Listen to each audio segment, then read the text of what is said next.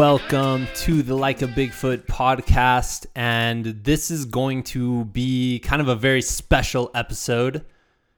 And so I'm releasing it in the middle of the week. So this is kind of a special edition of the Like a Bigfoot podcast. And so what's it about? What's it about, Chris? Um, as you guys know, if you've been listening to this podcast, I'm a huge geek when it comes to mountains, which is probably why I moved to Colorado in the first place. but uh, and in Colorado, the biggest mountains out here are called the 14ers, and these are the mountains that are greater than 14,000 foot elevation. Um, and in Colorado, there's quite a bit. There's like 56. I mean, the numbers kind of constantly changing depending on how you're qualifying it. But there's about 50 some 14ers, and uh, climbing a 14er is a pretty popular pursuit for a lot of people that live out here and a lot of people visiting, tourists. Um, it's definitely a very Colorado thing to do. um, and as you know, if you've listened to the podcast before, we've spoken with quite a few people about climbing 14ers. Um, right off the bat, I'm thinking of Calvin Johansson, who climbed the 100 tallest mountains in the continental US last summer. Will Sieber, who summited over 50 of them in the winter this year, which uh, is not as popular to do. Uh, and even um, new San Francisco 49er, uh, George Kittle, who talked about climbing 14ers with his dad. Um, and actually, he was the first one that I ever heard about 14ers from. So definitely, I love I love hearing about them. I love talking about them. All that. So I guess something I want to do is I want to be a proponent for people climbing 14ers, especially beginners or newbies or someone who's never climbed a mountain or you know maybe maybe you're an experienced hiker but you've never really tried to summit one of these one of these beasts before. So what we did today I, I had this episode in my mind for quite some time now but it's essentially a guide to climbing your first 14er. Um, and if you're th- sitting out there and like, well, I can't climb a mountain, I just want to tell you that climbing a big mountain is an experience, maybe even like a rite of passage that I truly believe every single person should at least try once. Because I secretly know if you make it to the top once, you get down. And the whole time, like coming up and coming down, like you're exhausted, you're tired, you're sweaty, you're lightheaded, you're maybe depleted on food. Um, and you get down, well, and the whole time as you're walking, you're like, this is horrible. But as soon as you get down and you get that pizza or you get that beer, you start planning your next trip. So it is something that is addicting. But I truly believe everyone should do it. And so this is kind of a guide to help you if you are kind of considering climbing your first 14er. Um, and so what I did today is I brought two friends over. We sat outside in my backyard and we just talked about 14er. So first first guest is going to be Scott Stark, and he is someone who spent more time above treeline last summer than most people spend in 10 summers. Um, he moved out here. He basically spent the summer kind of tag teaming 14ers with uh, Calvin Johansson, who's doing the 100, and uh, another friend, Judson. And they climbed – not only 14ers but 13ers, uh, some of the smaller ones in Colorado, which uh, sometimes are considered even more difficult than some of the 14ers. So he's very he's very experienced in that sense. Um, he's someone who has recently become obsessed with the mountains and obsessed with hiking. And uh, yeah, so he he's kind of our experienced person on the podcast. And then I also brought my friend Sean Furlong, who is someone who jokingly claimed that he didn't take a step on dirt. He didn't put his foot on dirt or grass in his last, I think it was eight years living in Chicago. and he just recently moved to Colorado and, uh, yeah, and he he recently texted me that he wants to physically destroy himself in the mountains. So he wants to ha- experience a hard, difficult, challenging hike and uh, 14er trip was the first thing that came into my mind. So he is definitely I brought him on to be the newbie, to be the beginner, to ask us kind of clarifying questions just in case we aren't explaining something. And, you know, really, really, this was just a conversation to inform him of what to expect because I'm planning on taking him up uh, Mount of the Holy Cross this July. So it was just kind of a an intro conversation for him, and then we we hope and I I do hope that you're listening out there, and if you haven't climbed one, uh, this is something this is something that you might be interested in pursuing after listening to this. And that being said, though, take take this podcast for what it is. It's simply just a guide from our experiences. So Scott and I are like nowhere near quote unquote experts, and we're just simply sharing uh, some of our knowledge, what and what has worked for us in the past. And you know, of course, we're still in the pursuit of knowledge and experience when it comes to big time mountains. So I'm sure there's things that maybe we're not getting 100% right or you know we're we're leaving off this podcast that you're like oh they should have talked about this and blah blah blah blah blah. So if there are these these issues with it quote unquote issues but if if you do have some sort of information to add or whatever feel free to email me at likeabigfoot at gmail.com or post on our facebook or or whatever. Just contact us and we can always do a part two to this um my experience climbing 14ers, I've climbed probably, I don't know, 10 or 11 of the probably easiest ones near the front range. So I'm talking Grays and Torreys, Quandary, uh, Mount Sherman, um, Mount Democrat, uh, along with one of the most difficult ones. So that was Maroon Peak or South Maroon Peak. Um, so that's my experiences. Um, and Scott has summited, like I said, uh, probably 20 some of the 14ers, just a good variety of difficulty and exposure with them because he did Pyramid, he's done um, Snowmass, along with some of the easier ones like Elbert. Uh, and, you know, just mountains in general, he summited so much more. He, he spent a long time last summer, and you'll hear about on the podcast, uh, summiting mountains. So that's our experience. experience. Uh, once again, Sean's climbed zero. And so this summer, the plan is we'll have Sean back on after experiencing his first 14er, and we'll kind of hear about first from firsthand uh, how that went, um, which should be really cool. So, yeah, guys, uh, please enjoy. Um, hope you guys take away some good information, and maybe if you're out there and you're on the fence about whether or not you can actually attempt one of these and you know be a quote unquote mountain man or woman, mountain mama.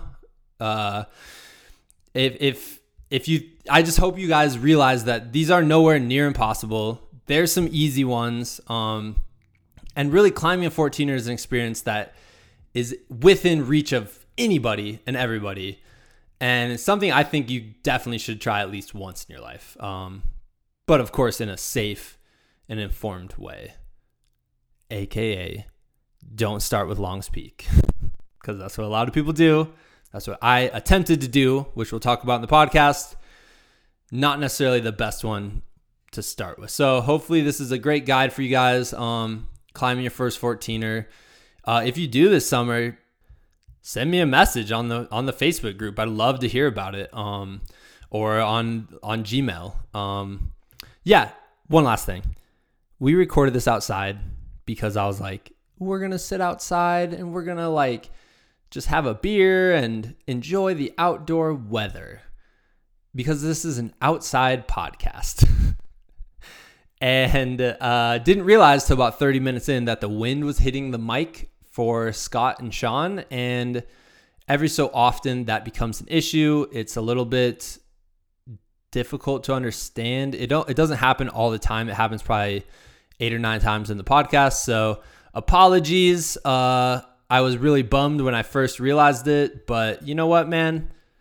I guess you just got to roll with the punches. That would be my first advice for climbing a 14er. it's not always going to go exactly how you planned it. Just roll with the punches, adapt, uh, and learn from the experience. So, so that's the little pre-warning there. Um, wow, we're like 10 minutes into this intro. Okay, uh, find all of our stuff at Like a Bigfoot. All the social media stuff, all the podcast stuff, it's just under Like a Bigfoot. So you can look at old episodes there. Like I said, the ones about 14ers were Calvin Johansson, Will Sieber, George Kittle at the end of the podcast. And I think that's it. Uh, the one I recorded with my cousin Matt Rackers uh, has the in the intro my experience climbing Maroon Peak, which was so awesome, so insane, so intense. Uh, so yeah, check that one out too. Um, all right, let's get into it. This is a very special edition. That was the supposed to be the news, the news thing. Like if a special edition comes up. All right, apologies. Special edition of Like a Bigfoot podcast. Um, a guide to climbing your first 14er with Scott Stark and Sean Furlong. Enjoy.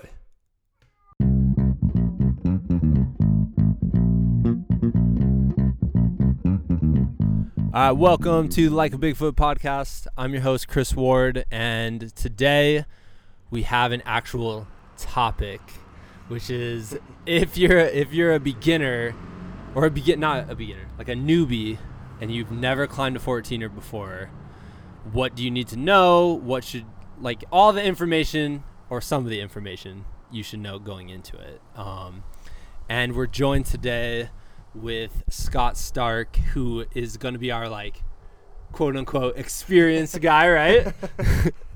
That's, At- that's what you say. Cousin to Tony? yeah, man. I'll, I'll give Iron it to Man. him. Yeah, yeah.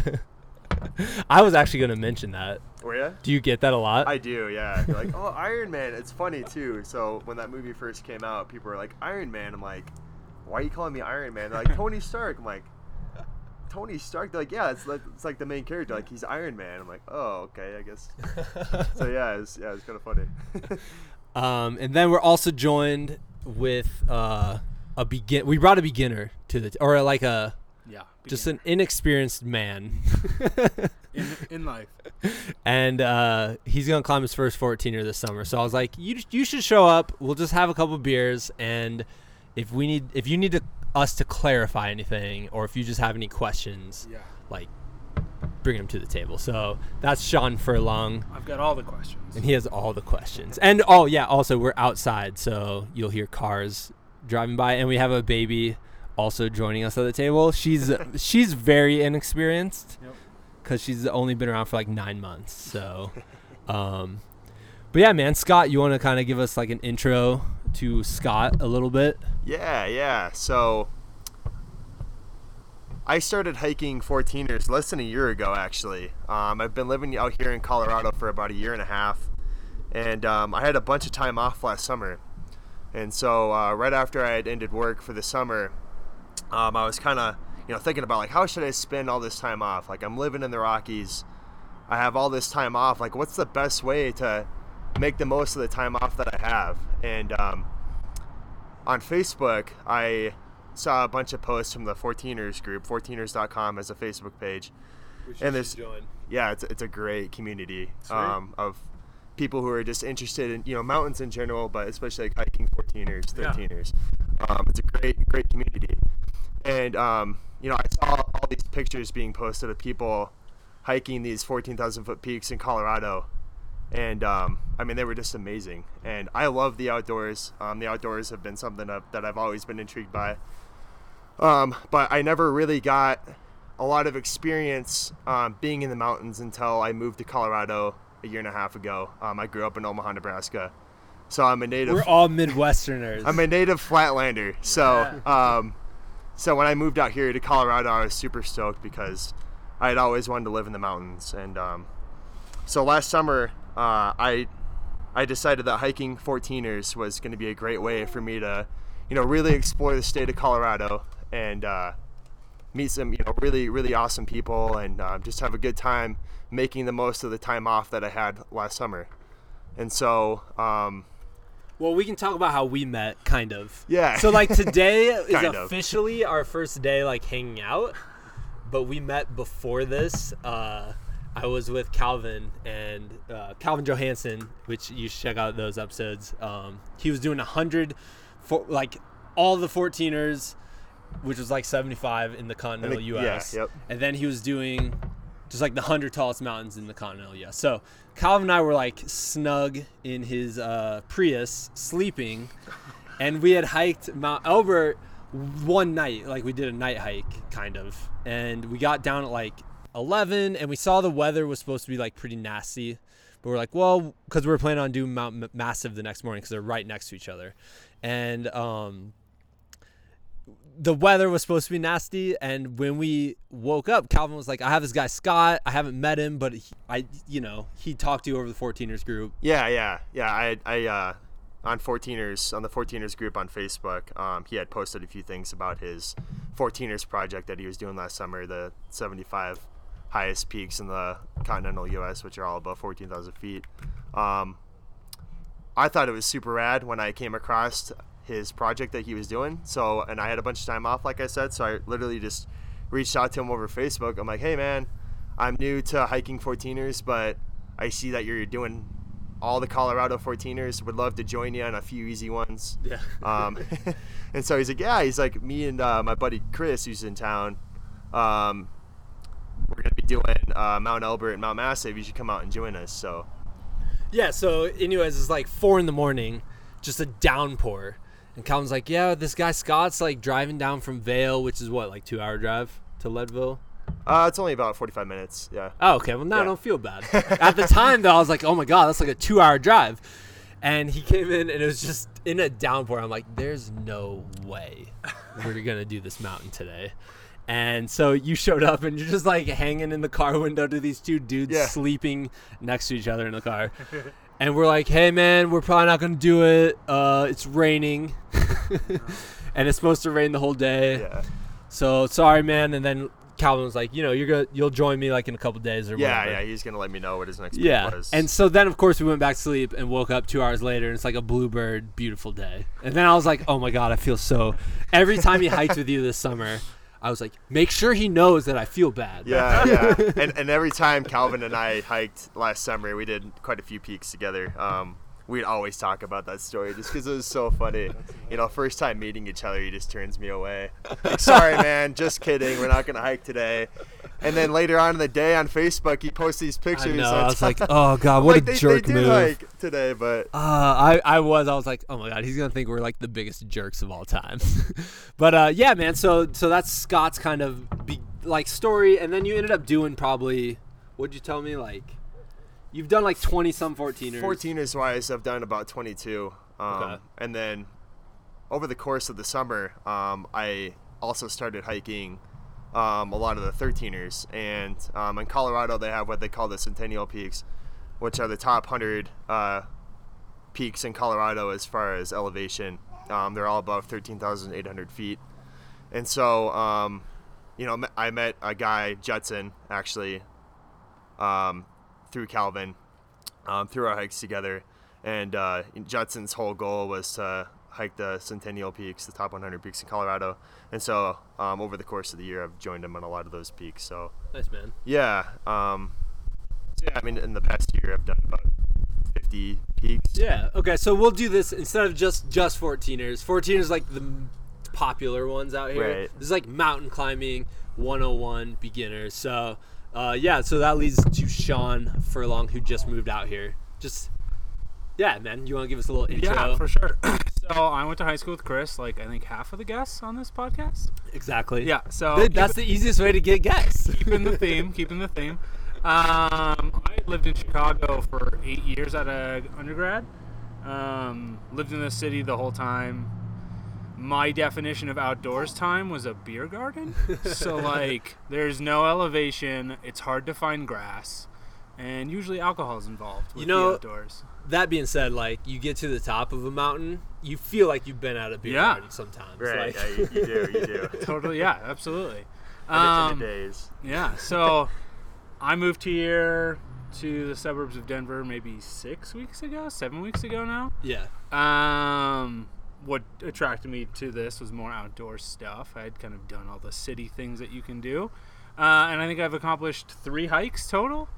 So not bad, you know, maybe one every other week. Yeah, man. Well, you came to me this weekend though, as we were hanging out, and you were like, Can we do like a hard, like a difficult? Yeah. What'd you you said like? Yeah, I so I'd gone with my wife, which is really fun to go with, and but there's a certain pace and distance that we're gonna go together, and I really wanted a good good workout, and I knew Chris had done trail running and all this mm-hmm. stuff, and I was like, I want to just be heart rate elevated for as long as possible, that I just to see how far I can go. Yeah. So that's you know, I just kind of want to see what I can do. Yeah, and so we're planning on doing at least one 14er, if not more, this summer. Yeah. Um, I was so I was telling Scott while we are hiking today. The one thing I hear, I heard from my dad because my dad was a principal out here. He was talking about how there's just a few people who just become so obsessed with the mountains. It was like their mistress was the mountains Yeah. and they would basically get like a mountain divorce. You know what I mean? Like it would destroy their relationship. So I'm like, for myself, Yeah. with a wife and two kids, I'm like, okay, I got to keep myself in check because I have there's so many things I want to do out here. I want to Yeah. do all the Yep. things, Yep. but I know that at least right now, when the girls are this young, like I'm not going to be able to. So that being said, the compromise is like have like four or five goals for the summer and not a billion goals for me personally, and like, and you can hear the baby right now, and like, you know, go after those goals and focus. So I definitely want to take Sean up one, and uh, I was thinking about Mount of the Holy Cross, which you said was a really good one. Yeah, yeah. Um, Great, great mountain. yeah, so I guess we could probably just start by talking about like which ones do you think would be. Hold on one second. I guess. Oh, you can talk. Which ones would be like good beginner 14ers? Yeah, so good beginner 14ers are a lot of the peaks on the front range. Um, Grays and Torreys um, are really awesome peaks to do right off I 70. Um, Sherman is another great peak. Uh, Quandary Peak's another one, really good one. Yeah, man. Quandary Yeah, was my Quandary. first one. Might be my wife's first one. Yeah, And that one's a great one, dude. Because I guess what you should know if you've never done one is the approach, or not the approach, just the drive to the trailhead on some of them is crazy. Oh yeah. You know? Yeah, Yeah. yeah, Some of the yeah, some of the I did a so the first peak I actually did with Calvin was uh, Snowmass Mountain. And for people who are not familiar with uh, the 14ers in Colorado, Snowmass Mountain is a separate mountain from the ski resort called Snowmass. Um, and we did the alternate route. And just the drive up there, it took us literally, it, the drive was so rugged and so gnarly, it literally took us about three hours to drive six miles just to get to the trailhead. Dude, So that's what you don't know. So yeah, understand. this some is my the first question. really so 14er stands for 14,000 feet elevation. Correct. In and of itself is insane. right. Where are you starting? I'd say It really depends. Yeah. Um, so like Pikes Peak, um, that one has so, so some of the peaks have a lot more vertical than others. So Okay. Pikes Peak has about seven thousand vertical feet. Pikes Um, Peak's the Jesus. most, right? Yeah, it's because you're most- it's the starting most in the state. down by 'Cause, Colorado. I mean, you're basically starting like yeah, right by Colorado Springs. Um, How long does it take to walk up 7,000 feet? I've never done Pikes Peak. I know that that one is just like it's a really easy trail, and it's weird because you get to the top and you can drive up Pikes Peak. Oh. So you do the har- like the hardest thing Oh, that's ever, less fun. and you get to the top and there's people up there Yeah. yeah, with there's cars. So hundreds part of the appeal is going up there and being kind of up by yourself. exactly, Right, right, and so there's two that you can drive up, and that's Mount Evans and Pikes Peak, and both of those are like near the front range. Those are two of the 14ers you can see from Denver. Got it, got it. Um, and I've never done the. I've driven up Mount Evans, Mhm. but I've never hiked it, and I do feel like it'd just be a weird experience. of it. you'd be like, I earned this, I would feel so cheated. I would be like, cheaters. Just looking at people in cars. but I know it's just like a billion switchbacks from what I hear, and it's a fairly long trail because you're ex- ascending Question seven number thousand two: feet. What's a right. switchback? Oh, touche. This is why you're here, man. Because I would have just skimmed Yeah. over that. Um, a switchback is basically instead of going straight up the mountain, You kind of zigzag. you zigzag. Oh, okay. Yeah. So So Mount Falcon Park is like that. At Exactly. least the trail I did. Yeah. Yep, Okay. exactly. And uh, it makes it less steep, but it's after a while switchbacks just get like Weird. almost brutally tiring. The length Right. is Yeah. doubled, tripled, whatever. But then going back to your question, so there's you know Pikes Peak, which is about seven thousand Yeah. vertical feet, but then you have other mountains that like Mount Sherman, where you start like literally you start above tree line and there's only about 2,000 vertical feet. Okay. So that's why that's why that's a good one to start on because Yeah. it's, it's a gradual climb. Sure. It's not super rugged, and it's only a, a little over 2,000 vertical feet. Not bad. So it's a good mountain to start on. yeah, yeah. Yeah. When I was texting Chris before I moved here, just kind of like, hey, where should I live? Stuff like that. He's like, let's do this. And I'm like, I'm down. And I was like, I, oh, I didn't. I just ignored the question. yeah. I was like, no, we're doing 14, right? Right, yeah. uh, I was totally fine with that. But he, like, one of the he said, just so nonchalantly, was like, "What do you need to like be aware of?" He's like, "Just normal above tree line precautions." I don't know what that is. I've never been above a tree line. Right. what, like, you guys just want to describe what that is? yeah, a couple things that are probably just and this like for the beginner 14ers because you get into the more advanced ones then you have all sorts of like your exposure which means you're on the edge of cliffs and things like that but if we're just talking straight beginner ones Yeah. um things you would need to know above tree line would be changing weather Yes. um which can happen very fast Right. like so i guess let's start just by like lightning Yeah, yeah. Um, So so when you're hiking 14ers, it's really good to start early, and as an early, I mean like before before sunrise. Sure. So you'll want to start at, in the summer, in the peak of summer. So in Colorado, in the peak of summer, um, it rains almost every afternoon. Yeah, that's what I've heard. Yep, we get we get thunderstorms almost every afternoon. The thunderstorms only last about 10 minutes, but it comes almost every single day. And so you want to start early because the thunderstorms are almost um, certain that they're going to happen. Um, and when you're when you're above tree line, lightning becomes a really You're- big oh, you're danger. the tallest person. you're the Because- tallest Oh, thing. that's yeah, why yeah, that's a you're, li- problem. you're literally the tallest thing, so you're literally like a lightning rod. Yeah. And um, every year um, in Colorado, there's people who get struck by lightning and even killed.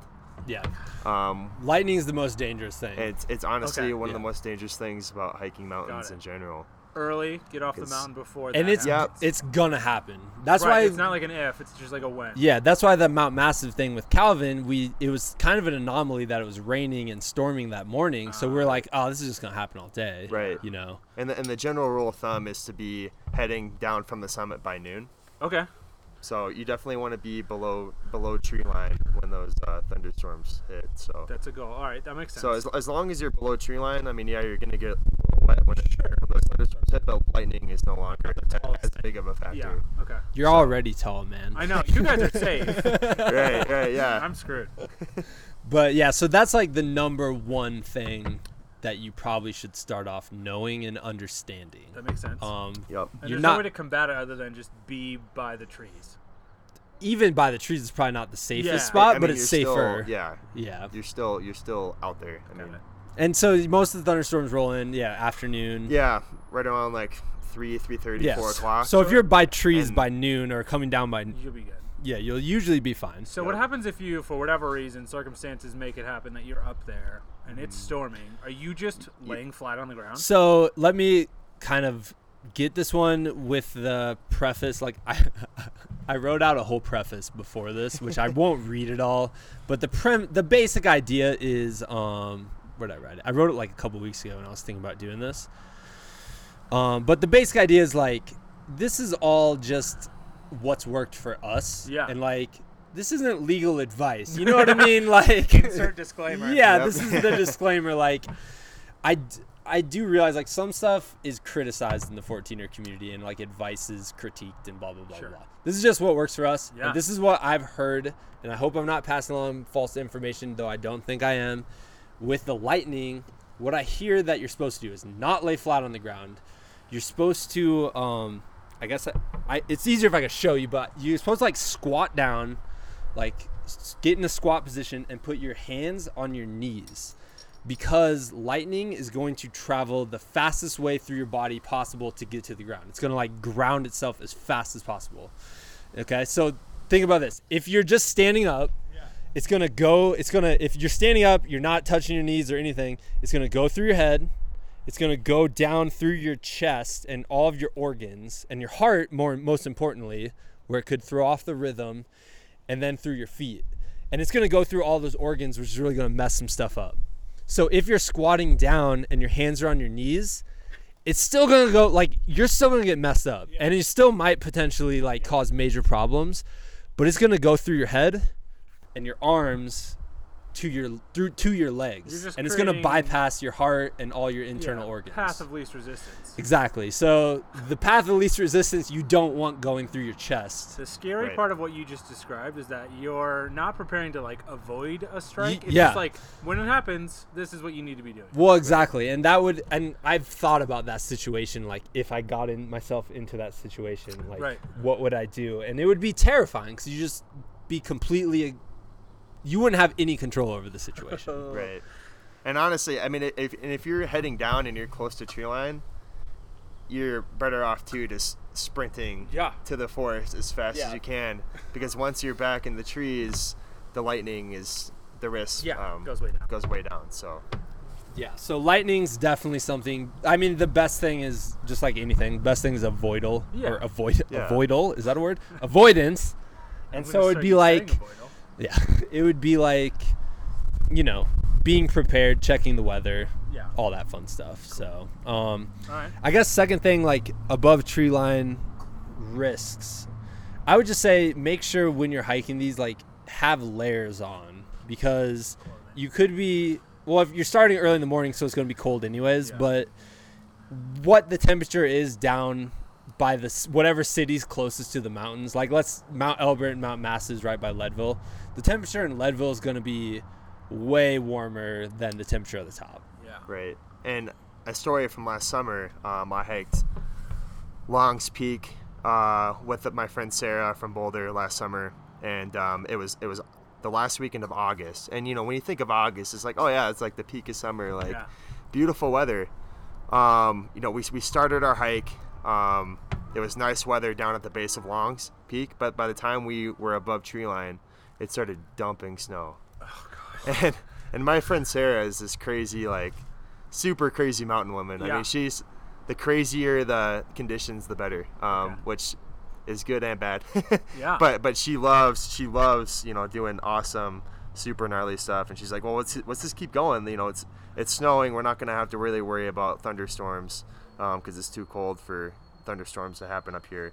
And so we go up there, and there's about by the time we got to the summit of Longs, it's about six inches of snow up there in the month of August. Unreal. And so, um, yeah, I mean, weather can really can change very quickly on on 14ers Yeah. because you know at that at that elevation it can snow any time of the year. That reminds me. So, I went skydiving a couple times in like August, July, super warm. You jump from 15,000 feet.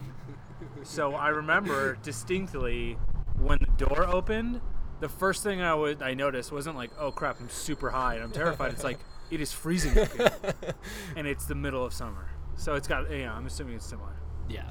Yeah. So just and same with like the the storms and stuff. Like the weather can change so fast that you need to just have some some sort of layers to Got prepare Right. just in case. And if you got wet, you know, if it started raining and you did get wet, it would be very cold. Um yeah, so all right, so lightning thing real quick. I looked it up cuz I was like, I don't want to be wrong about that cuz that would be bad. So it says basically like kind of basically the similar idea. Um make yourself super small, round target, and then this says cross your fingers. I think they're being funny, but uh, uh, and like minimize your contact with the ground. So that is one thing I heard, like tippy toe. Um, Oh. I'm not 100 percent sure why you would do that necessarily, and this doesn't say. Uh, it says crouching down on the balls of your feet, placed close together with your head tucked down, is the recommended position. Um, so it says encourages lightning strike to travel down your back and not the vital organs. That's the most important part, I think. Uh, which, by the way, if you're listening to this, like, chances are this isn't gonna happen, but like, it's better to know. You should know. You should know. You know, uh, like that. I guess that would be bad. Um, and also like do all this research beforehand. Like, once again, keep in mind, you know, I I know things to a certain extent, but probably not to the the full, you know. Anyways, uh, yeah, so that's basically what you do, and it also says cover your ears, which I was like, oh yeah, duh. Like you probably would want to do that, right? Why? Because it's probably loud. I don't know. Um, but yeah, man. So, so those are the two big things. What else would be? I guess to me, it's just like you're above tree line. There's not a hospital nearby. Right. Yeah. Right. So a- another thing to consider is um, altitude sickness. um, is a huge factor. Um, if, if you don't live at altitude, um, so if you're coming from the Midwest, for example, um, you know, altitude sickness is a real is a real threat. Um, basically, what happens with altitude sickness is your body's not getting adequate oxygen, and so um, that can cause some really serious uh, problems where um, you basically lose all of your all of your energy. Um, you kind of become kind of become in a dazed state, um, kind of lose bearings of where you are, what's going on, and that could become a huge Yeah, danger because um, you don't want to be up there and you know be suffering from altitude sickness and not be able to move because the being above tree line is definitely not a place you need you should be, especially in the summer with the lightning risk and the thunderstorm risk, like we were talking about before, and the Yep. changing weather. So you know if, if you're coming from the Midwest or somewhere of, with low elevation, um, it's a good thing to maybe come a few days early at least um, to to Colorado um, and spend some spend a few days at high elevation. So a good thing to do would maybe to be to camp at the base of the mountain that you're uh, planning on hiking, um, just so your body can get acclimated to the altitude. Um, it would probably be a good idea to maybe go on some jogs and you know get your heart rate up, get used to the elevation. Um, because yeah, altitude sickness is a really, really, really big, uh, really big risk, and the best way to uh, prevent that from happening if you don't live at elevation is to um, acclimate. Yeah. spend some time. Yeah, I was telling elevation. Scott earlier. I did the thing for my first attempt at a 14er, which should tell you something that it was just an attempt. Uh, we did the dumb thing, the thing that's like classically dumb that a lot of people do every year. Is we drove out from Iowa, like Midwest, like just from somewhere that wasn't Colorado, not at altitude, and we drove through the night and we went to Longs Peak because for whatever reason, Longs Peak is the most popular hike. Just I think it's because Right. it's so close to the Front Range. So it's in Rocky to- Mountain National yeah, Park. It's just an iconic mountain. It um, is. easy, easy to get to. Yeah. It's the most it's one of the most hiked ones and yet it's one of the hardest. It has to be in like the top 25% of like challenging. yeah, it's yeah, definitely one of the harder ones. and it's the most dangerous one, mostly because you have people showing up with no experience that are just like, we're going to climb this, which is exactly what we did. And we got through the boulder field, and I stumbled the whole way through the boulder field because of altitude sickness, like super lightheaded, cold sweats, you know, like that whole deal that you get. And you, and by that point, it's not s- scary or intimidating yet. And you cross over the keyhole, which is this is like the classic route up Longs. And as soon as you cross over the keyhole, you get to the other side, and it's just like cliffs on the other side. And I was so dizzy and lightheaded and everything. I knew that I didn't feel comfortable in that moment to keep going.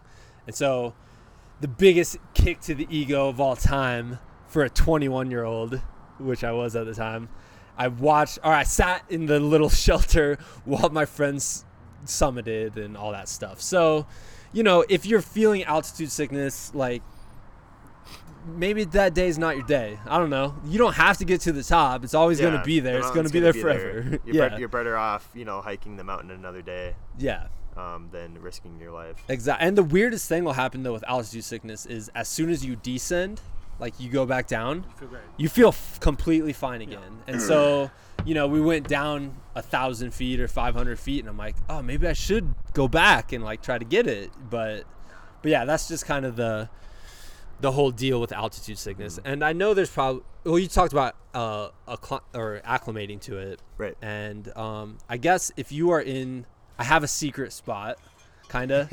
if you're in the Denver area or the Front Range area, and you drive up I-70 to Loveland Pass, you can drive to Loveland Pass, which is above tree line, and there's a really easy 13er to hike called Mount Sniktau. And I always do that one like two days before doing a 14er just to get used to.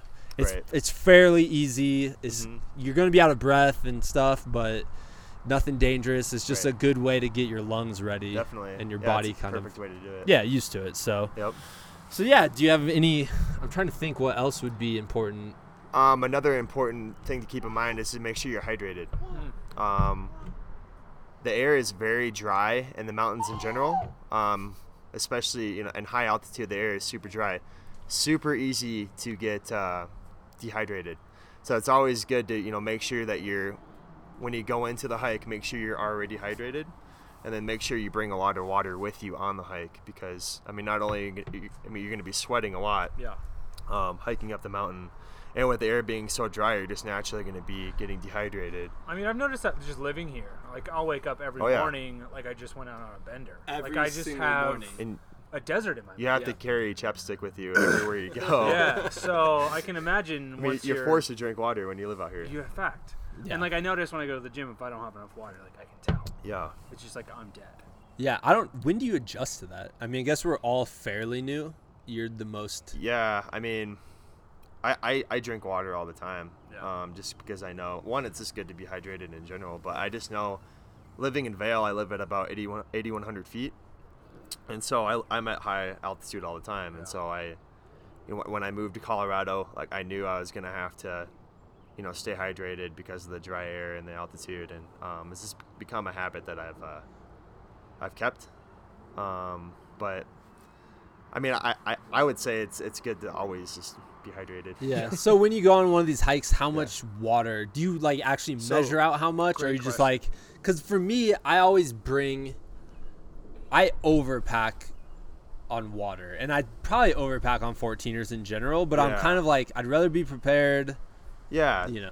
So I have a three liter uh, CamelBak bladder that I carry in my pack um, on every single peak that I do, and um, I always make it my goal to drink the entire three liters before I get back to the base of the mountain. Oh, okay. So um, it's always good to carry water with you. for sure. um, a CamelBak bladder or an Osprey uh, bladder is a great, uh, great way to uh, make sure you have enough water and it's just easy access because you have the hose and it's, right just there. easy to, it's right there. So, kind of forces you to drink water and um, it's super easy to get to your water source. So, So we just paused it and then realized that the wind was hitting the mic. So big apologies. I'll try to fix it post podcast as best I can. But if uh, if that annoyed you, like I guess just get used to it because if you're gonna climb a 14er, right, you're gonna you're gonna be in the wind. it's gonna be windy. Like We're, try- we're trying to create the full effect of this podcast. Exactly, exactly. so, uh, apologies for that. But you're talking about water. Um, I heard a tip from a guy. Uh, I'm pretty sure it was from Bruce Kittle, and he was the him and his son were the first people I I heard about climbing 14ers from. Uh, and I was like, I was I coached his son. He's been on the podcast before, uh, and I was like, if this kid could do it, I can climb a mountain. Come on. Didn't he just get drafted in the NFL? So yeah, he just went to the 49ers. But whatever. Totally fair comparison. but when I knew him, he was a little ninth grader, you know? But uh, anyways, so the tip they mentioned with water is when you're partway up the mountain, having like stashing a bag full of like so you don't like you're climbing up and you're like halfway stash a bag of water maybe at tree line or maybe like a bit above it that way when you come back it'll be there for you because that's the part i always run out of water is on the way back rationing. the last hour two hours i'm Yeah. out of water but if you have a stash like Yeah. that you place somewhere Yeah, so yeah. and that way you don't have to carry it all the way to the top Yep. but i guess the key to that would be like remember where you stashed your water Exactly. Yeah. like don't Yeah. because you know you can be a real jerk and not have manners on the trail and uh you know like lose bottles of water that'll never disintegrate and like that's bad don't litter on the trail you Yeah. know but Yep. i thought that was a good tip though because yeah. No, and i've never done it so actually you know what i think on the first one where we did longs i think we might have Yeah. stashed some water Okay, that makes but sense. but what you said about CamelBaks having that little tube there Yeah. It's to re- like remind you to drink is really important because Right. if you have a bottle or like a jug in your Yeah, backpack yeah. you're gonna have to take the backpack down Exactly. and you won't drink as much water and you'll inevitably get dehydrated Yeah. That makes sense. yeah Okay. so um yeah so that was a good one um have you had the experience of like getting quote unquote like socked in by the clouds because i heard that's something to just yeah. be aware of Yeah. Yep. I have been on a couple peaks where um, I have been up in a cloud. Um, You've been physically in a cloud? yeah. Just yep. Up up in a cloud. You guys are just saying that like it's okay. Like that's normal. and and you know it, one, it's a bummer because you hiked up that entire mountain. oh, the view's gone. All the, the views are gone, and that's a big reason why you hike peaks is because you, you want to enjoy the views. Yeah. Um, but another thing, when, when you're on a more technical mountain, and by technical I mean like there's a lot more dangers, uh, a lot bigger cliffs to fall off of. Um, you know, when, when you're in a cloud, um, that becomes a huge danger because you can't really necessarily see exactly where all the obstacles are, and you can't really exactly see where you're going. If the the lowest visibility I've ever been in is like 15 feet, Oh, okay. and so um, That's still. yeah, yeah. You know, it's, it's kind of a cool feeling when you're up there in the cloud because you're like, wow, like I'm up in the clouds. But but then you get up there, like, oh man, like the, the view's gone. Like, you know, I'm, I'm really pumped because I just summited this peak. But Yeah. um, Did you like wait it out? Like maybe this will blow over. yeah, yeah, I, I, I kind of, I usually try to wait it out, but Yeah. sometimes it doesn't happen. Yeah, yeah. And so I have to head back down. But um, yeah. Luckily, um, I haven't done, I haven't gotten any really bad situations where um, I was literally stuck up there and couldn't move. Yeah, that'd be bad. um, you know, the times that I have been stuck up um, in the clouds it, were on easier mountains. I was still able to hike back down. But yeah, but you know, that's another reason why it's good to plan um, which piece you're going to do based off the weather. Yeah. Um, you know, you definitely definitely want to plan your your peaks um, on sunny days. We don't have to worry about uh, clouds and Well, from what I heard, it's it's just dis like you're you get disoriented Yeah. because you you don't Right. know like it's you you have the sensation of going down, but it doesn't look like you're going down, and and when you get to the top above, so eventually, I guess to break it down like real simple terms is you start off on like a hiking trail and you're going through the woods for most of them, and except Sherman. Where Yep. You start off above tree line right. which is a great one. Do that one first. Uh, so you're going through the woods, and um, it's just like a regular hiking trail. You get above tree line, and for a while it's a dirt path. for a while it's a dirt path, and then eventually, though, it turns into like. On some of them, it's still a dirt path all the way up. Like Elbert is a dirt path essentially Right. the whole way up. yep. But at some of them, you get to like rock boulder fields, and like I don't have you. like lose a path. Yeah, Right. So If, you like- basically have to go off of markers on the trail. Um, there's these things called cairns, which are literally like stacks of rocks that previous climbers and hikers have built to help um, yeah. future hikers know know where the route is. Um, so those are easy things to follow when you're not on a actual like designated trail. Yeah. But if you were in the cloud, I guess that was the point I was trying to get at. If you're in a Can't see that. if you're Can't see socked in, those you wouldn't be able to see them, and it would be really easy to get off Right. off trail then or off marker. So Exactly. yeah, have you have you done Quandary yet? I have not done Quandary. Actually, okay, so no. Quandary would also be a really good beginner one, which is funny because we're telling Sean, but we already know. Like I want to take him up Mount of the Holy Cross, but uh, Quandary is a really good beginner one because it's a short, like relatively short. Um, the trailhead is like right next to the road, so Yep. you literally just turn off the highway And you're right and you're on the trail which like i said some of them you go up like dirt trails for where it's six miles and it takes three hours to drive Oh, on wow. the road and then you feel sick to your stomach from the road It's so bumpy and just terrible terrible uh just the road is like eroding you know in places and you're drive some people are driving their cars versus like an actual like four-wheel drive Oh, vehicle gosh. and yeah man it's just Quandary's a good one though, but the reason I bring it up is because you get to that point and then it's all rocks. Like it's it's super rocky, pretty much. You're not just scrambling over boulders, but it's all rocks for the longest time on that one. So, you know, you got to make sure you're looking for those markers on it, and they're fairly easy easily marked on a lot of them. So, and if you're doing the standard route, Right. for the most part, they're going to be easily marked. Right. And one thing to note, you know, especially for people who really don't have any experience or really don't know anything about mountains in general, um, the elevation of a mountain really has nothing to do with the difficulty of it. right. Some people just assume, oh, well, the highest mountain in Colorado, Mount Elbert, that has to be the hardest because it's the highest. No. Um, when really that's not the case. It's actually one of the easier peaks. Um, I have to imagine grade comes into it, right? Like however steep it is, Yeah, is going yeah. be what dictates how difficult it is. Right, right, right. And exactly. obstacles probably. in Yep, to that. obstacles, cliffs. So that brings up a good point. So, how much are we gonna experience like a cliff face, where if I fall, I'm for sure dead? Um, you know, it really depends on you know what mountain you do. So True. that's why obviously it's good to start on the easier mountains. Yeah, yeah. Where it's you know just a nice trail all the way to the summit.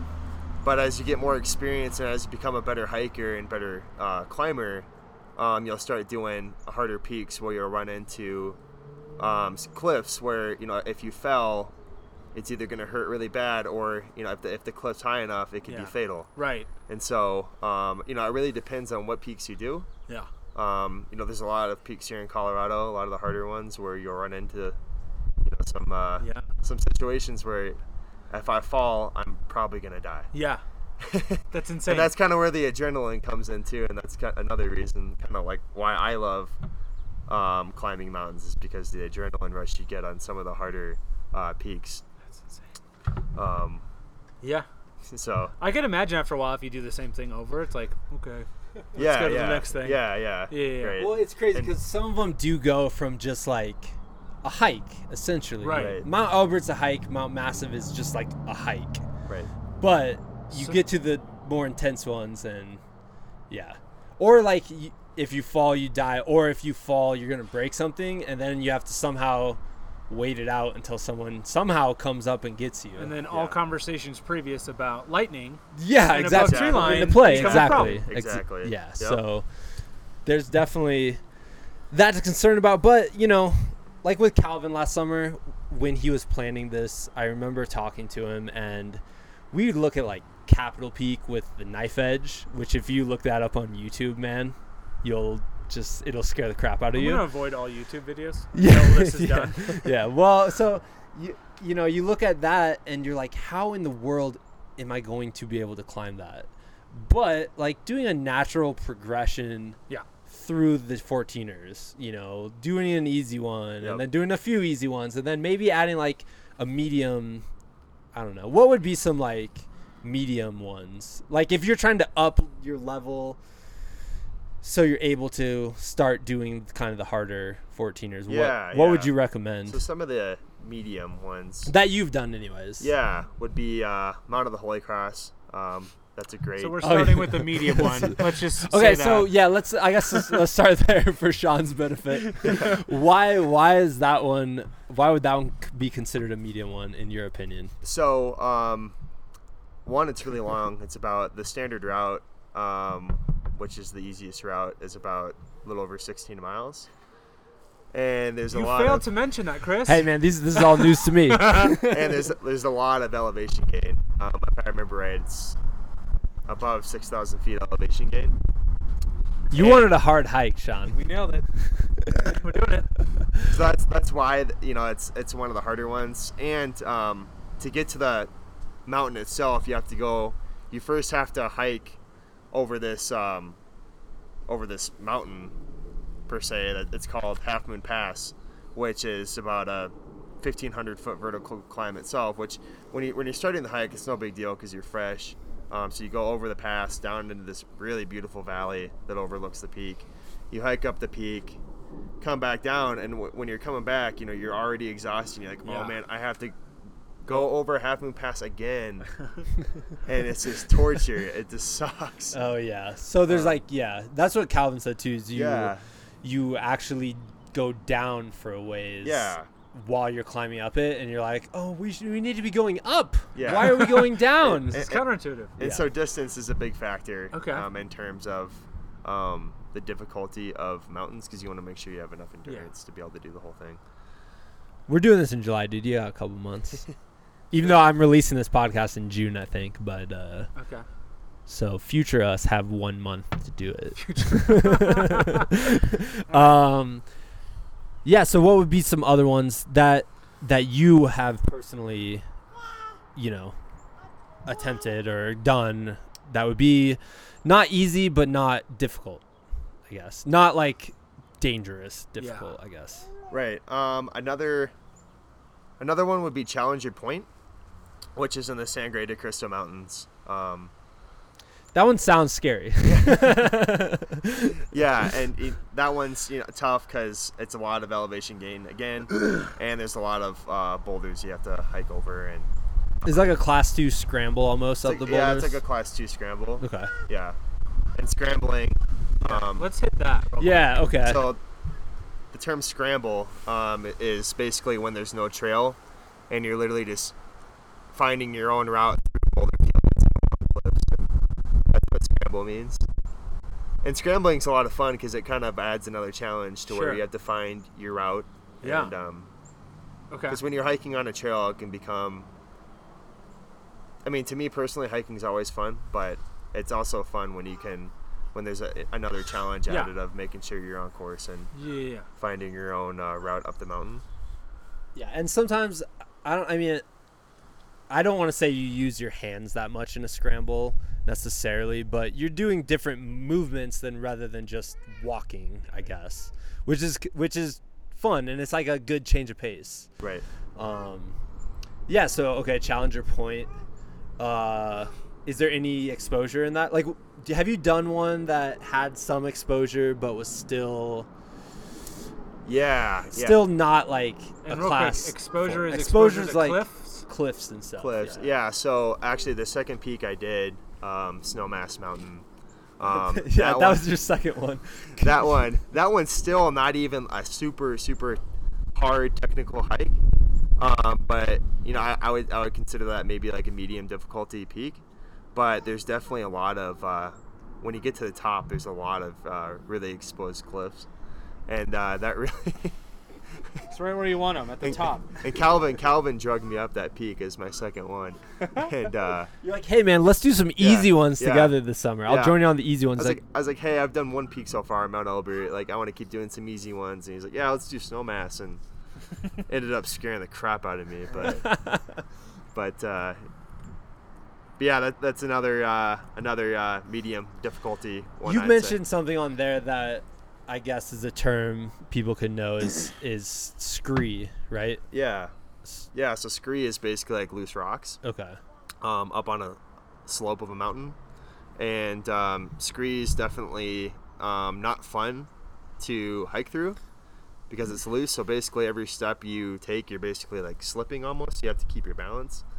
It's really exhausting. Um, and with scree, you also have to worry about rock slides because you can literally cause a rock slide um, when you're hiking down the mountain, or if there's people hiking below you, you could literally kick rocks off the side of the mountain um, down the slope towards them, which can become a problem. Yeah. Um, there's people in That happens Colorado too, yeah. who die every year from a rock falling on their head from their buddy, or sometimes it's a case where um, mountain goats or bighorn sheep will be above you on the cliff and uh, they'll kick rocks down on you, um, and that can become a huge problem too. Yeah. So it's always good to avoid um, animals when you're on really uh, s- steep exposed areas with loose rocks and scree because they can kick rocks on you, let's which uh is no fun. let's put a pause in this because it's starting to rain on us, and because it's the afternoon in Colorado, and we'll go inside real quick, so you won't hear the wind anymore. Hammer us, man. All right, so now we're inside, so you won't hear the wind. Yeah. All right, so Sean has some questions. Yeah. So I'm curious. So, how do you train for the like you mentioned endurance is like a big thing when you want to make sure you can finish it. Right. I mean, outside of like going for hikes, right? To train, mm-hmm. running, biking, just aerobic stuff. Yeah, yeah. I mean, just cardio. Because it's a it's a heart rate Yeah. out of breath sensation. Yeah, yeah. I mean, just doing cardio in general, and just honestly spending as much time in high altitude as possible. Yeah. Is this considered high altitude? It's definitely. I mean, if you're coming from It's not like when I would land from Chicago and then exactly, Yeah. so I mean, you're still at five thousand feet down That's at true. the in the front range. Like you're you're gonna have more. You're gonna be more used to it than if you were coming I'm directly. better from- prepared than 21 year old you. Exactly. Okay. Yeah. Yeah. Exactly. Exactly, man. So Okay. yeah, but that's that's yeah. Yeah, I mean, Cardio. That's, that's the best thing to do. That makes um, sense. You know, outside of just actually hiking. Long, slow Um, duration. Well, Yeah. and just know it's gonna be hard no matter what. Like you And could I'm be. fine with that. Yeah. Yeah. Okay. The other thing I've noticed on the hikes I've done is your hands swell. Yeah. They- what they- causes they that? do. And what do you do to avoid that? I don't know what I, to do. to I avoid honestly, that. yeah, I, I don't think there's really any way to avoid. Just avoid deal with that. it? Yeah, You're I gonna think get you just, puffy you just have to deal with it. I mean, I guess being hydrated okay, yeah. would probably be a good way to maybe prevent that. I don't know for sure, Okay. but um, My friend Kayla claims that she did one of the 14ers and like her hands swelled up to like hot dogs. And then Really? you know how if you put a hot dog in a microwave for a while it. and it like pops, like it's. right. She said that happened in parts of her hand, like No her way. skin. Yeah, man. That's so nuts. she got it bad. I don't know if it's just like because I've never had that at like barely at all. Maybe my ring gets kind of tight on my finger. Yeah. But I've never had mean- the whole sensation of that. So I'm like, I don't know if that's just something that happens to some people and not others, or or if it's something that happens to everybody. So Right. yeah, I don't know. The second hike I did after we went up to Mount Galbraith, we were walking like this with our hands above our head, just squeezing our hands. You're like, Come on, blood, go down. you're doing Yeah. jazz hands. Yeah, we were doing jazz hands up and down a uh, hiking trail. Yeah, man. That's yeah. I don't know exactly how to prevent that. Yeah, Except I- the more acclimated you get, Sure. the better that's gonna be. Yeah. Yeah. What else you got? Mm, I think I don't know.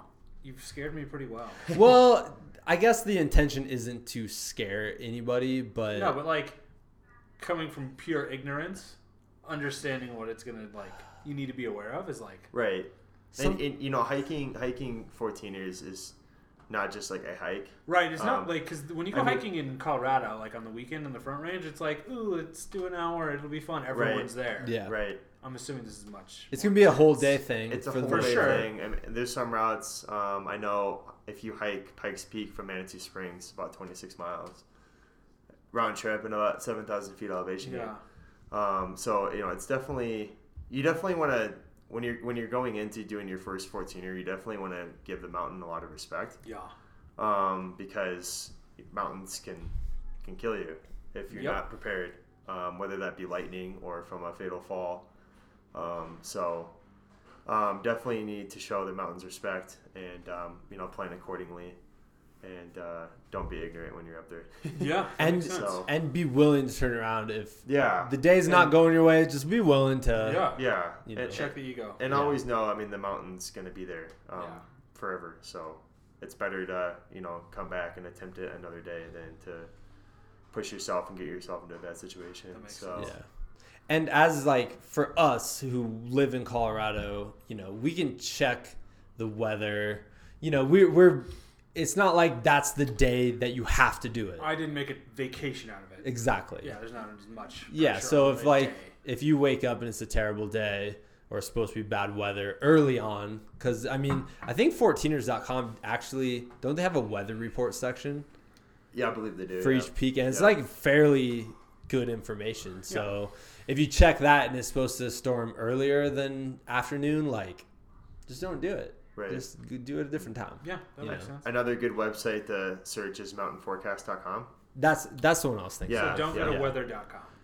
No, because No. Try to get more weather.com specialized. Mountainforecast.com literally will have the forecast for the summit of the peak, Yeah. um, halfway up the peak and the base of the peak.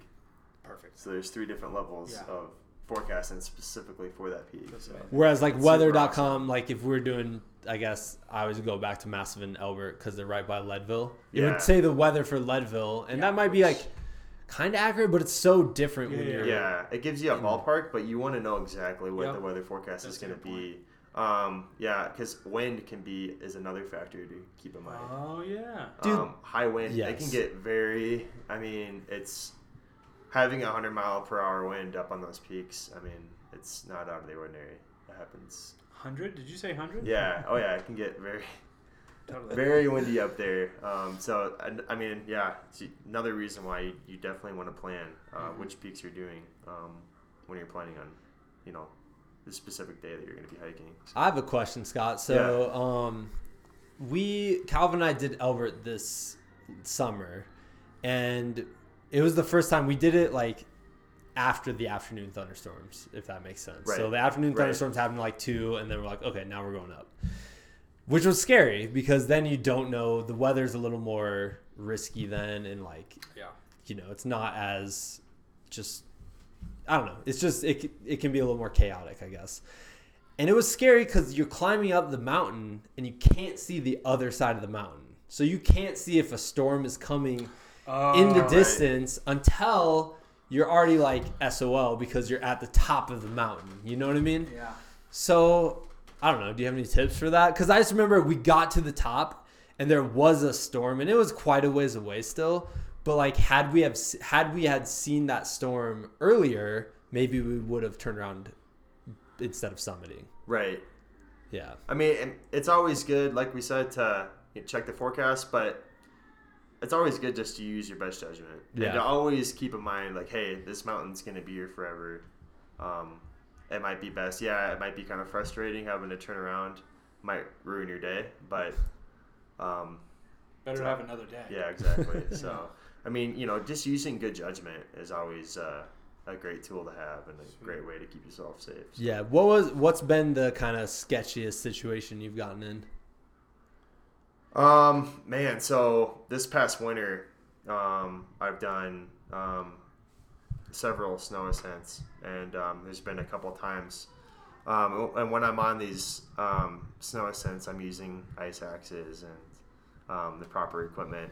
And um, you know, there's been a few times where I've been on such steep terrain, going up these couloirs on these mountains, to where like my ice axe is literally what's holding me from my death. Because the snow, Count me out. on That's kind of it- sketchy. it- it's so it's so steep. Like it- like for example, on Mount Meeker, which is a Centennial 13er uh, right by Longs Peak.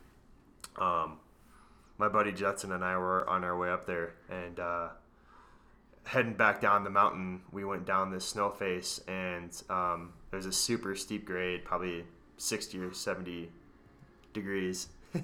Okay. and um, at the bottom of this couloir up on this up on the peak was a uh, thousand foot cliff and so i knew like if i slip i'm gonna slide down this couloir Fall.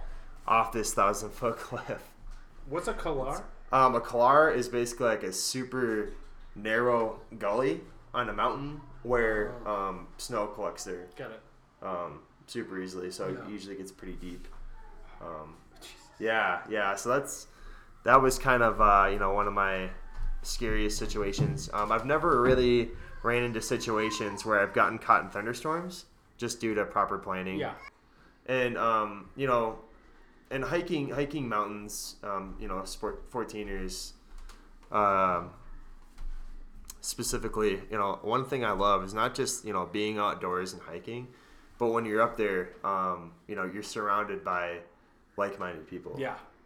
So you know, a lot of times when you do uh, mountains, especially the more popular ones, you're going to see you know a lot of people up in the mountain. Yeah. But you know, it's always super cool being on the summit um, of a mountain and just being surrounded by people who are super like-minded. I mean, obviously, everyone's up there because they love the mountains. Right. You know, so it's, it's a really, um, really awesome way just to meet super cool people, um, develop some really awesome friendships and stuff. So, yeah, it's, it's super cool. Well, and while you're hiking, I always notice this about hiking in general is you just have the opportunity to actually like do nothing but have a conversation with a person. Yeah. In like one of the most gorgeous thing places. You Yeah. Can do it. Yeah, Right. exactly. You're at like a bar. You're like you took some effort to get up.